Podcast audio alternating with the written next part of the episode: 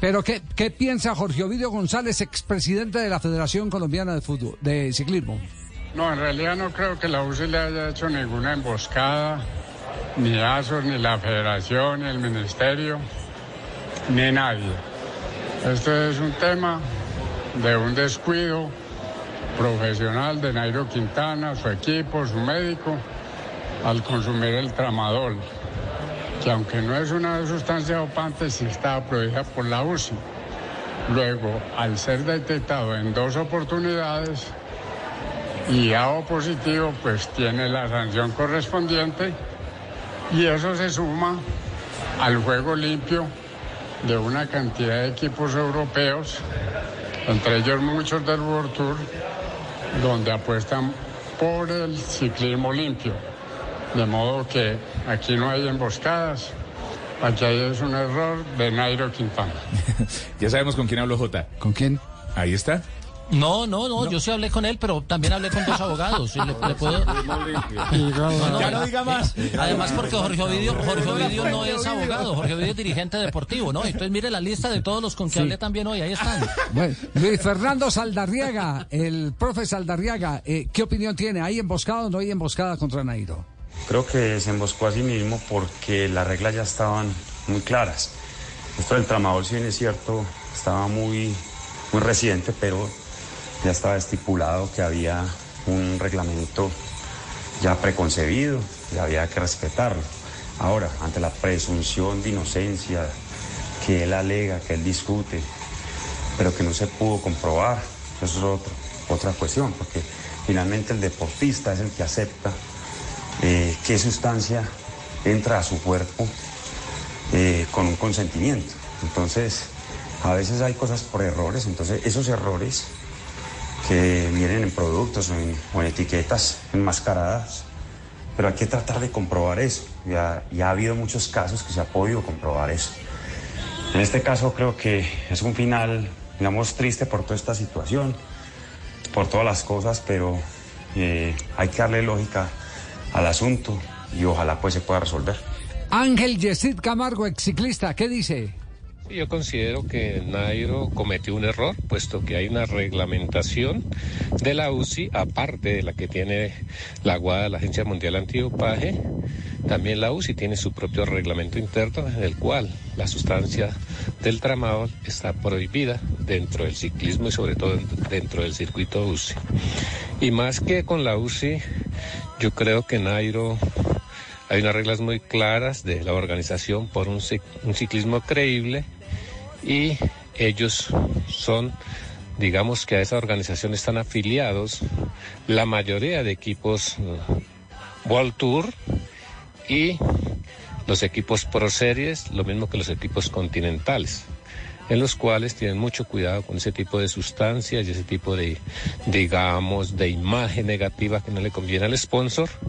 Entonces, ahí es donde yo considero que eh, los equipos no quieren contratar a Nairo, más no es la UCI, sino digamos es este famoso movimiento por un ciclismo creíble, es que le está poniendo el palo en la rueda a nuestro campeón Nairo Quintana.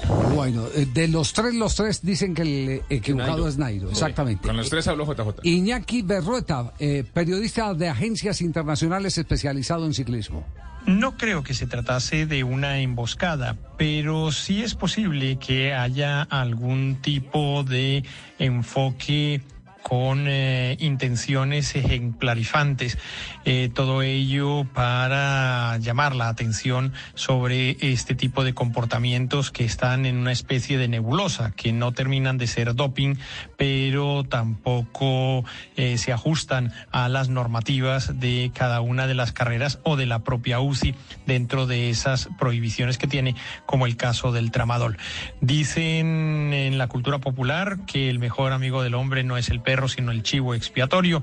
Y en este caso yo creo que la UCI está haciendo gala precisamente de esto. Ejemplificar con Nairo Quintana que no van a permitir ningún tipo de veleidad con temas relacionados con el consumo de medicamentos y menos aún con el doping. Buena teoría, chivo expiatorio entonces para entenderlo de Nairo. ¿Rubencho cree que es emboscada?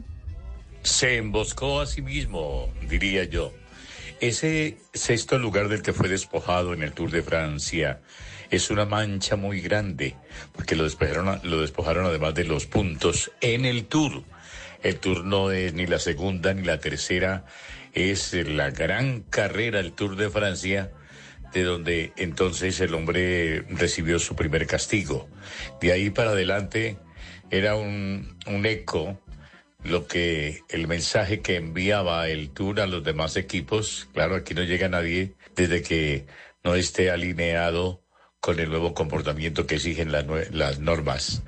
Eh, Nairo Quintana además es muy caro, porque él no va a firmarte por eh, cualquier suma de dinero, un hombre que tiene más de 50 victorias, tiene Giro, tiene Vuelta a España, lo que ha protagonizado en el Tour de Francia y esas más de 50 victorias pues lo ponen en un rango muy alto para cotizar. Y no creo que el Corretac y el otro y el otro tengan el dinero suficiente para pagarle, luego que quedó él en una emboscada de la cual seguramente no va a salir eh, muy bien librado porque mañana las explicaciones seguramente les va a faltar un poquitico al rollo de esta película. Lisandro Rengipo, el periodista eh, especializado en ciclismo del periódico El Tiempo. ¿Emboscado Nairo? El tema de Nairo Quintana no es tan difícil de abordar. Él salió con la sustancia tramadol en dos ocasiones en el Tour de Francia y por eso fue descalificado. Si bien el tramadol no está dentro del listado de la Agencia Mundial Antidopaje y no se considera dopaje, pues hay un reglamento de la Unión Ciclista Internacional que lo prohíbe en, en competencia es claramente que la sanción es por infringir una norma, por violar una ley. Así que las consecuencias eh, que tiene son por eso. Decir que lo tienen cercado o que lo vetaron es difícil de confirmar, pero lo que es claro es que los estamentos mundiales, no solamente del ciclismo, sino de todo el deporte, o no ven a favor que una persona que haya violado su reglamentación siga en el concierto internacional. Bueno, ahí tienen pues eh, una galería de opiniones.